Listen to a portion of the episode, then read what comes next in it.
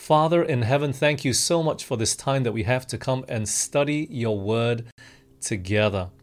We ask, O oh Lord, that you please be with us, that you'd guide us with your spirit, that you'd lead us into all truth, and help us, O oh Lord, to understand these most precious and important words that you've stored up for us today. For we pray in Jesus' name. Amen. The parable that we'll be studying this evening is the parable of the wheat and the tares. And we're continuing from the few weeks ago when we studied it because um, it's in the same chapter, it's in the same book. And this chapter and book it continues it contains actually quite a few parables, but we are going to get right into the parable right now. Let's read Matthew chapter 13 verses 24 and 25. Another parable put he forth unto them, saying, The kingdom of heaven is likened unto a man which sowed good seed in his field. But while men slept, his enemy came and sowed tares among the wheat, and went his way. So the parable begins with a man who went out and sowed good seed in his field. But what happened? While he was sleeping, an enemy would come and sow tares amongst all the wheat, amongst all the good seed that had been sown there already. And straight away, we need to define a few things here already. Who is this man and his enemy? And also, what does the good seed and the, the bad seed, the tares, represent? You know, it's important to let the Bible define itself before we jump to conclusions. Why? Because you see, this is not what you think it is if you had followed from the previous parable that we studied. The pre- previous parable that we studied, parable, pardon me, that we studied, the seed was the word of God. But it is not so here. That's why context is so important. This is why we need to let the Bible define itself. And so it's correct, it's correct for that parable, but this one already is different to, pardon me, let's go to Matthew chapter 13, verses 37 to 38. He answered and said unto them, He that soweth the good seed is the Son of Man. The field is the world. The good seed are the children of the kingdom, but the tares are the children of the wicked one. So the man who sows this good seed, who is that? That's the Son of Man. That is Jesus. The Bible says there that the field is the world. And the good seed, they are the children of the kingdom. Now, obviously, that is God's people on earth, not in heaven, because the seed is sown in the field, which represents the earth, right? And lastly, the tares or the weeds, they represent the children of the wicked one. And we know that that wicked one can only be referring to one being, one person, that is the devil and Satan. So right away, we see a split, a division on the earth. It's Christ versus the devil. It's the two groups, those that are of Christ and those that are of the devil. But let's keep reading, shall we? Let's continue on in Matthew 13, verses 26 to 28. But when the blade was sprung up and brought forth fruit, then appeared the tares also. So the servants of the householder came and said unto him, Sir, didst not thou sow good seed in thy field? From whence then hath it tares? And he said unto them, An enemy has done this. The servant said unto him, Wilt thou then that we go and gather them up? So, friends, as the good seed grows and finally it comes to full maturity or, or begins to show signs of, of bearing fruit, the servants are shocked because they see weeds that are growing up amongst them. And so they ask the master, How come there's weeds? And he points to the enemy who did it.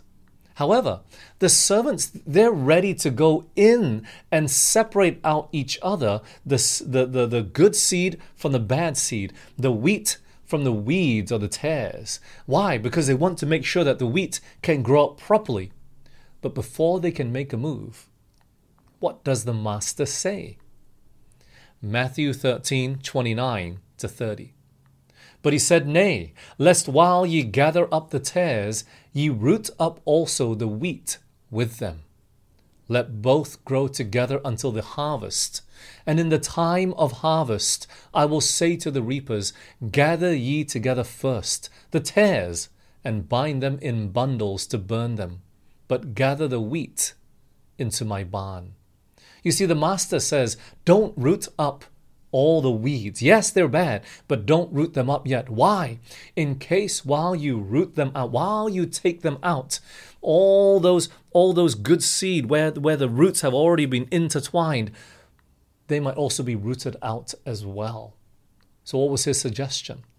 He said, Leave it there until the harvest. And it's then that he would send reapers into his field and separate the two types of plants that have been growing there. The weeds, they would be bundled together and then be burnt, and the wheat would be gathered where? Into his barn. So, friends, what does the harvest and the reapers represent? Well, in Matthew 13 and verse 39, the Bible says this The enemy that sowed them is the devil. The harvest is the end of the world, and the reapers are the angels. You see, the harvest represents the end of the world, the second coming, and even the third coming. Yes, the Bible actually talks about a third coming in the book of Revelation, where they would eventually then be burned or thrown into the lake of fire. The reapers, well, he clearly defines it. It is the angels of God. Now, look, the main point of our focus in this parable is the wheat and the tares. It is the two groups of people that are currently living on this earth before Jesus comes for a second time. So, what is the difference between the children of the kingdom and the children of the wicked one? This one affects us. This is all about us. Maybe it is identifying, well, I shouldn't say maybe, it is definitely identifying which group we belong to. So let's have a look at the children of the kingdom versus the children of the devil or of the world or those wheat, uh, pardon me, those tares. Let's go to Matthew chapter 18, talking about the children of the kingdom. Matthew 18, verse 3 and said, Verily I say unto you, except ye be converted and become as little children, ye shall not enter into the kingdom of heaven. Did you see that, friends? The children of the kingdom, they are those that are truly converted. What does it mean to be converted? Well, before we answer that question, let's have a quick look at the children of the world or of that wicked one. Let's read in 1 John chapter 3 and verse 10. 1 John 3:10 the Bible says this.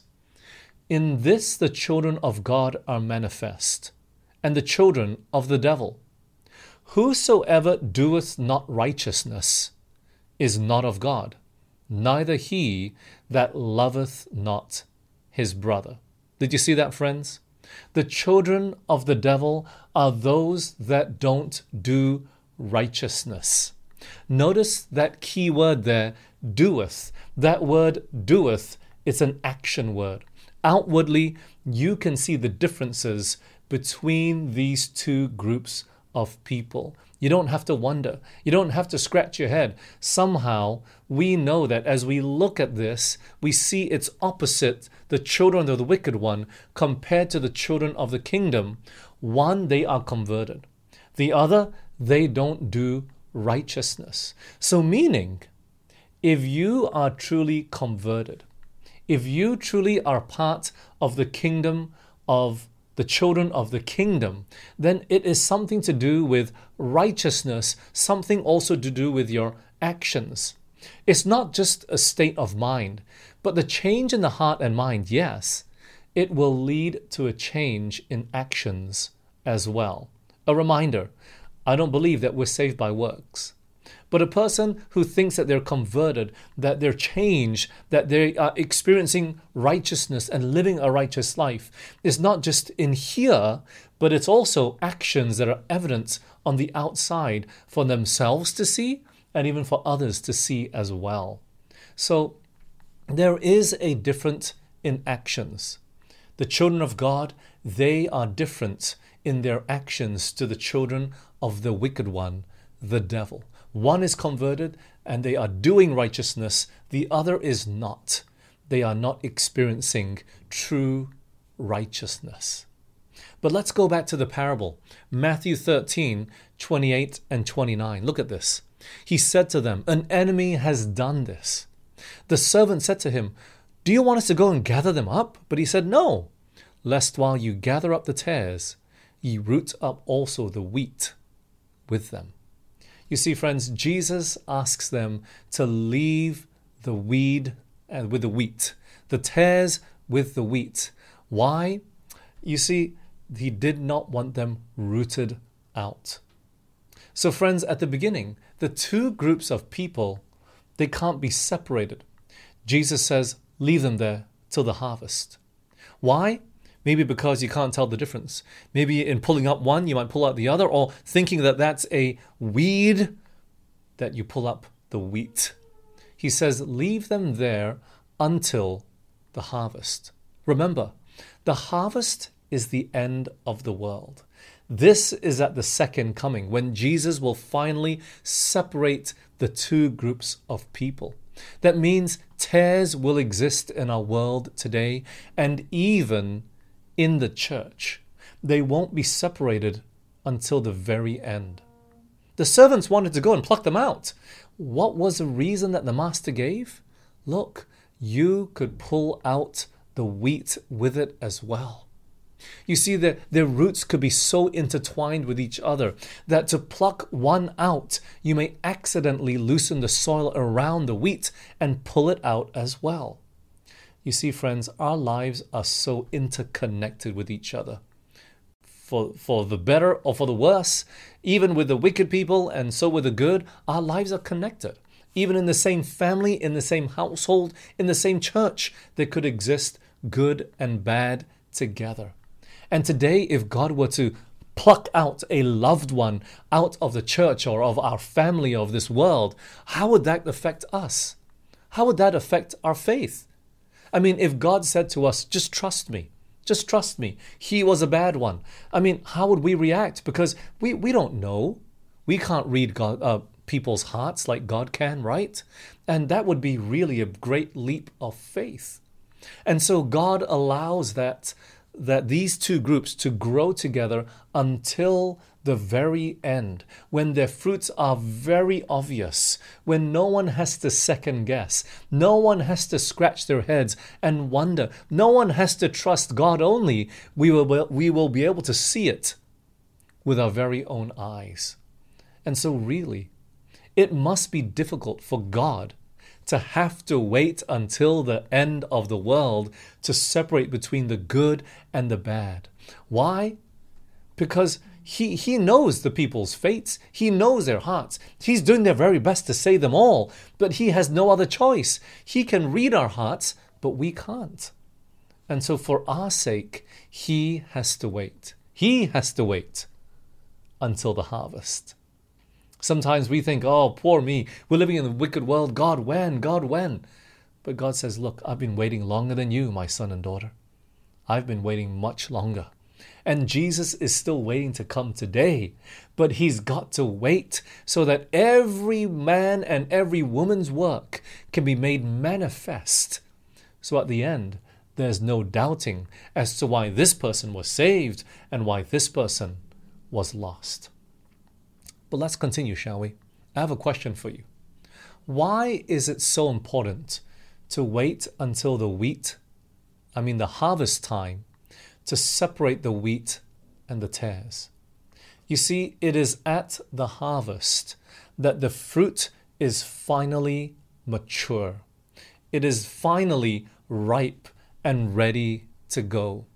Look, in James chapter 5 and verse 7, notice how the Bible talks about the harvest. James 5, verse 7 Be patient, therefore, brethren, unto the coming of the Lord. Behold, the husbandman waiteth for the precious fruit of the earth, and hath long patience for it until he receive the early and latter rain. God is represented by that husbandman who has to wait for, for the fruit to become fully ripe. It's then that these two groups will be separated. It's then that everyone will be able to tell what sort of fruit they have. At the beginning, no one knows the type of fruit. You have to have patience. You got to wait to allow it to develop. And then at the end, there will be no argument as to what fruit that plant bears. It will be obvious to everyone. In Matthew chapter 7 and verse 20, the Bible says, Wherefore by their fruits you shall know them. Jesus tells us that we can know a person by their fruits. We can know what they are like on the inside by looking at the outside. But you see, Jesus doesn't stop there in Matthew 7:20 when he says you'll know them by their fruits. Let's keep reading. Verse 21. Not everyone that saith unto me, Lord, Lord, shall enter into the kingdom of heaven, but he that doeth the will of my Father which is in heaven. Many will say to me in that day, Lord, Lord, have we not prophesied in thy name? And in thy name have cast out devils, and in thy name done many wonderful works. And then will I profess unto them, I never knew you. Depart from me, ye that work what? Iniquity. You see, friends, this passage shows that there are even people in the church that seem to appear like they're destined for heaven. They're on the road to heaven. Wow, they come to church every week. They are definitely saved. But even then, even then, even though, even though they do many wonderful works, they preach, they teach, they heal, they do so many wonderful things. But yet Jesus says, Depart from me, ye that work iniquity. You see, friends, remember the, ch- the children of the kingdom are those that do righteousness. It is opposite to those that are the children of the devil. The children of the kingdom, they are converted. And in Matthew 7 21, it says that they do the will of God. That means, friends, doing the will of God is more than just going to church once a week, every week, participating in church worship, or even maybe you're, you're going to church and you're leading out in church worship. And God is saying, Jesus is telling us that righteousness is more than that. Well, what is the will of God? What does it mean to be converted? How can we do the will of God? 1 Thessalonians chapter 4 and verse 3, the Bible tells us this. For this is the will of God, even your what? your sanctification, that ye should abstain from fornication. Friends, what is the will of God? It is our sanctification. What does it mean to be sanctified or to do His will, to do sanctification? What does that mean? Well, let's keep reading. John chapter 17 and verse 17. How are we sanctified? Sanctify them through thy truth. Thy word is truth we are sanctified by the truth, the Word of God. So the experience of sanctification has to do with the Word of God. Where do we begin? Well, remember Romans chapter 10, verse 17. So then faith cometh by hearing, and hearing by the Word of God. But those that are sanctified, yes, we got to begin with hearing. But those that are sanctified, they don't just hear, they also do the will of God. Friends, what does it mean to be converted? They're not just hearers of the Bible, but they're doers of it as well. You see, an unconverted person can hear what is right, but they only listen. And they're not converted, they're not changed, they don't do it. They just hear. And they maybe do a small part of it. But look, don't get me wrong. Does God want us to go to church? Is going to church important.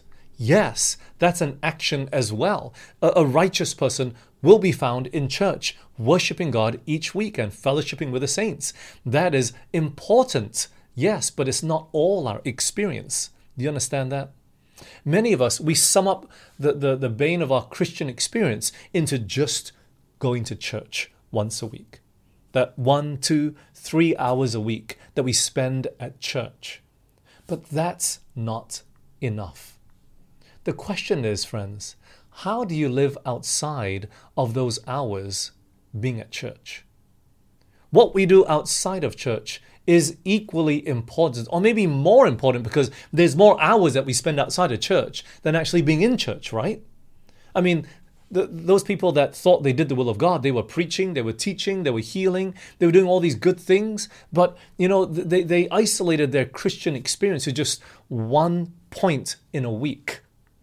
Not forgetting there's another six and a half days elsewhere that God still wants you to live for them, for Him, pardon me. And so, no, sitting at church doesn't just define our Christian experience, but hey, not being at church is also showing a lot about where your sanctification experience is as well. So that is important, but it's not the whole picture. The other six and a half days, what are you doing? How are you living your life? Are you living a life of victory? Are you living a life that God wants you to live? Are you doing the things that He wants you to do? Are you speaking the words that He wants you to speak? How are you living the other six and a half days apart from just going to church? Does God want us to go to church? Yes, it's important, but it's not the be all and end all of our Christian experience. So, friends, can we know what our fruit is today? What is it? How are we able to tell? In James chapter 1 and verses 22 to 25, let's read this. James 1 22 to 25. But be ye doers of the word, and not hearers only, deceiving your own selves. For if any be a hearer of the word, and not a doer, he is like unto a man beholding his natural face in a glass.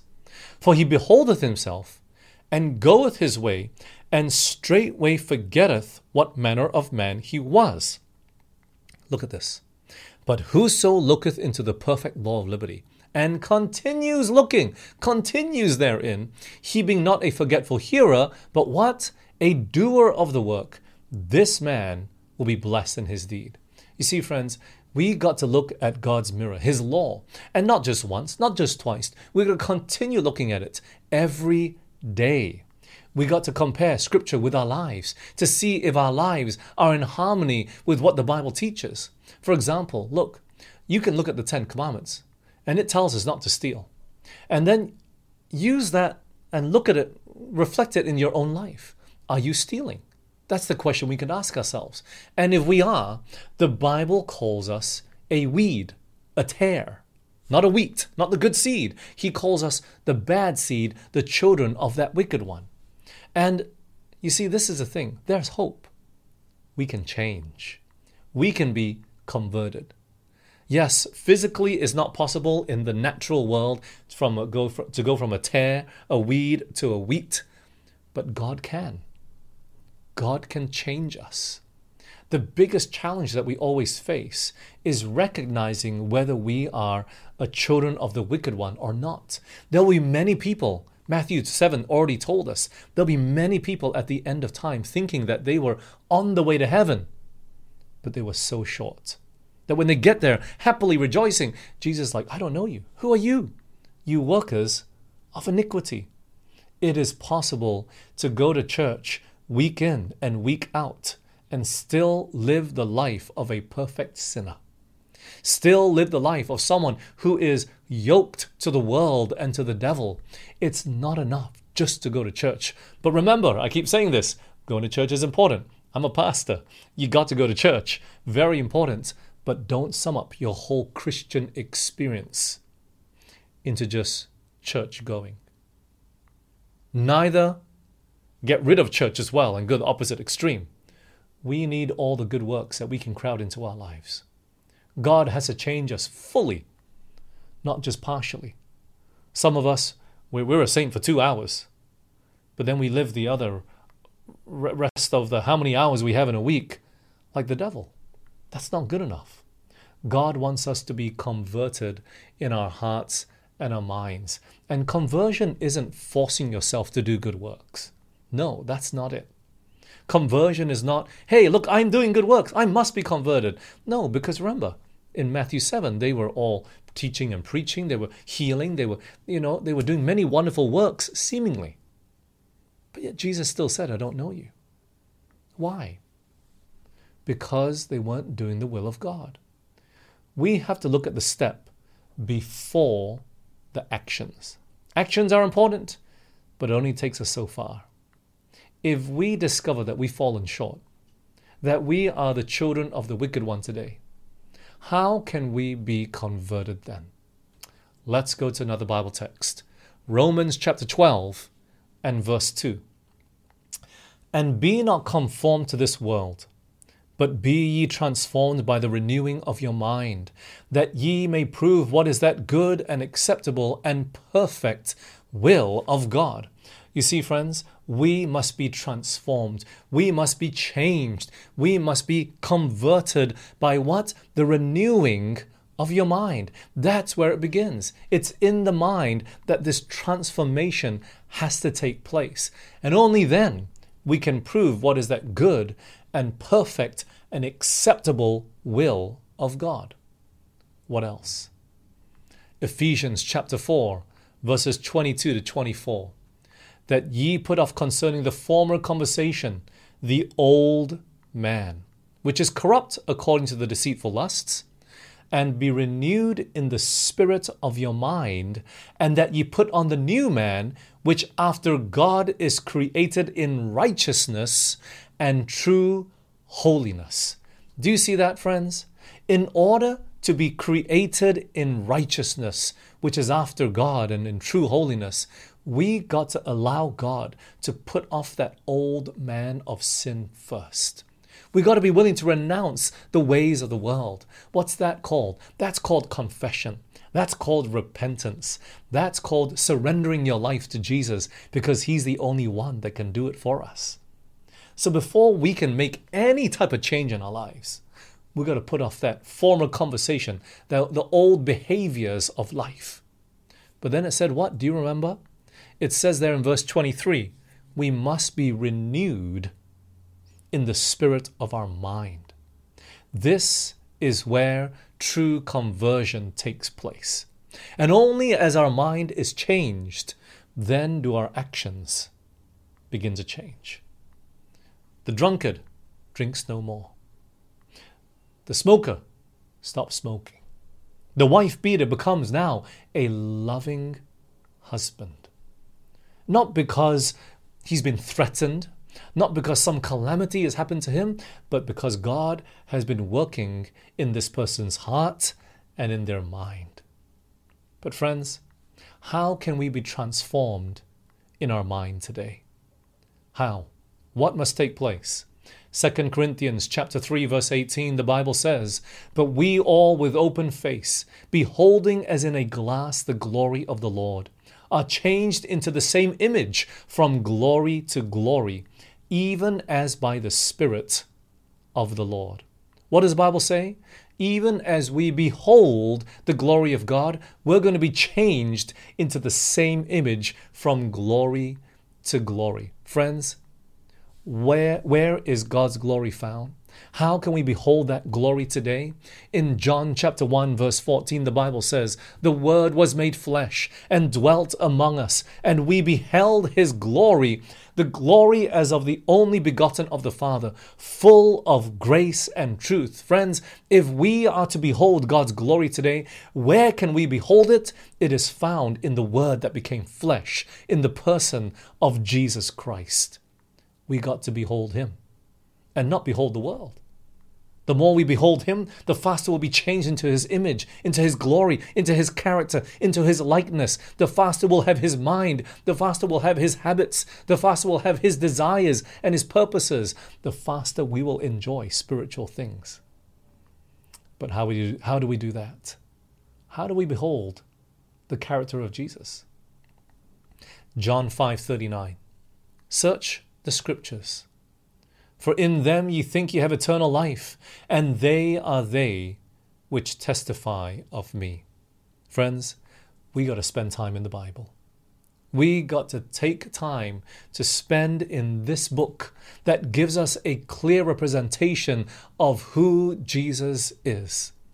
We got to, or else church experience becomes torture to us. Some people have said, Oh, going to church is like taking the roll call. I just got to turn up. You see, God, I'm here. Don't forget. Don't you look down. Don't don't don't forget that I was here. Okay. And and we try to really win our way to heaven by going to church. But even church, if we're not spending time in the Word of God on a weekly basis, on a day by day basis, not a weekly basis only, but on a day by day basis, if we aren't spending time in the Word of God, church is going to become torture to us. Preaching, never. Healing, no. Unless you're only a doctor by, by, by profession and that's it, right? Doing good works, it won't happen, friends. Those sort of things don't come naturally to us. We got to be transformed. The only way we can be transformed, we got to behold Jesus in His Word. Well, maybe you're saying this evening or, or today, hey, I'm a Bible believing Christian. I read the Bible. I spend time with Jesus. I've been reading the Bible for many years. I read through the Bible every year, or, you know, whatever it is you, you go to church and you, you're studying the Bible, you're paying attention in church, you're listening to the preacher, but yet somehow you're not seeing corresponding change in the other six and a half days of which you live your life outside of church. Why? What could be the problem? Why is it that it seems like my actions are not changing?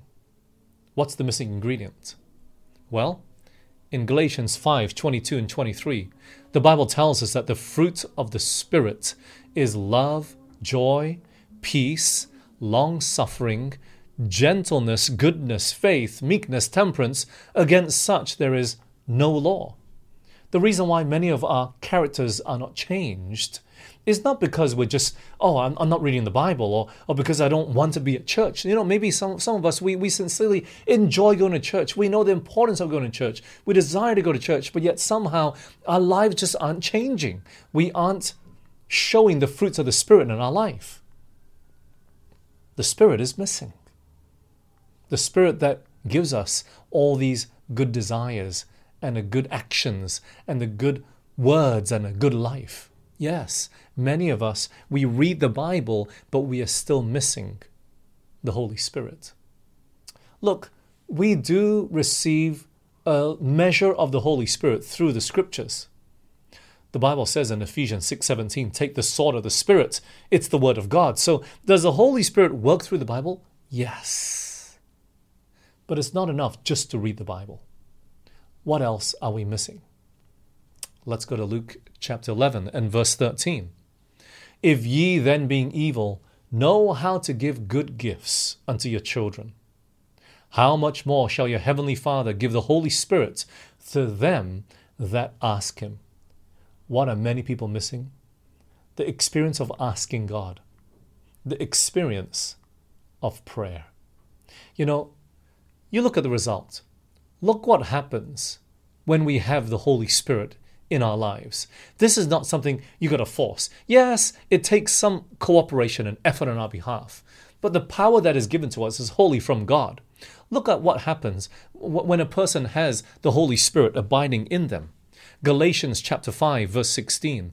This I say then, walk in the Spirit, and ye shall not fulfill the lust of the flesh. If we are walking in the Spirit, the way we live will be different. Let's also go to Romans chapter 8 and verse 13. For if you live after the flesh, you shall die. But if ye through the Spirit do mortify the deeds of the body, ye shall live. Only it is through the Holy Spirit that we can mortify, that we can kill those bad works, those bad deeds that we do. 2 Corinthians chapter 3 verse 17 Now the Lord is that spirit and where the spirit of the Lord is there is what there's liberty friends only as the holy spirit abides in us and as we cherish his word that the, the change becomes more effectual in our lives And maybe some of you, you've been Christians for a long time. Maybe you grew up in a Christian home. Maybe you've been you, you you've been going to church all your life. But yet somehow something is still missing. There's been family worship. There's been you reading the Bible, but friends, maybe you are missing the most important ingredient, and that is prayer. Asking God for His Spirit. Yes, the Word is important, but we got to pray as well. We got to. We got to take time to build our faith. And so many of us, we have not spent that time. We've not received Christ into our hearts. We've not surrendered our lives to Him. But we got to. We must spend time with God to allow Him to work in each of our lives. It's not enough just to go to church, friends. You know, what the Bible tells us to do when you read the Bible, when you read the Ten Commandments, it seems like, oh, I got to do this and I got to do that. But as you pray, the Holy Spirit gives you the power to do it.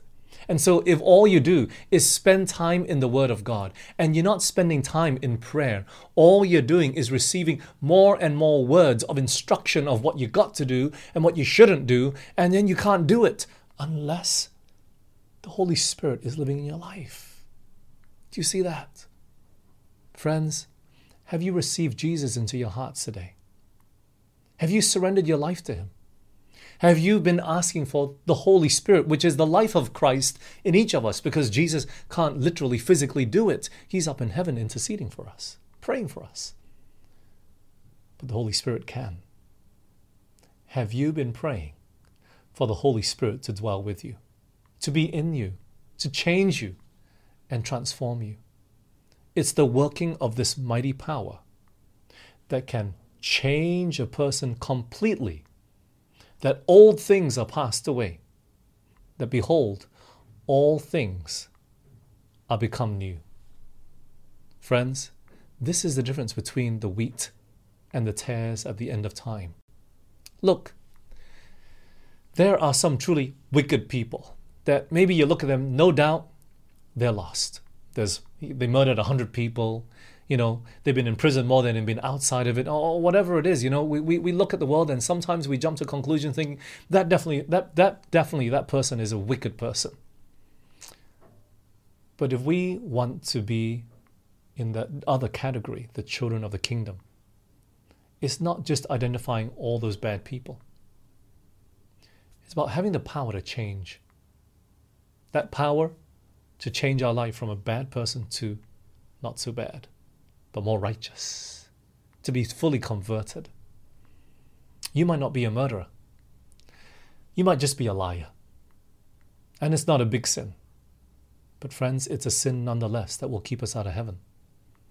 And God says, unless you be like little children and be converted like them, have the simple faith just like them, you're going to come infinitely short of heaven.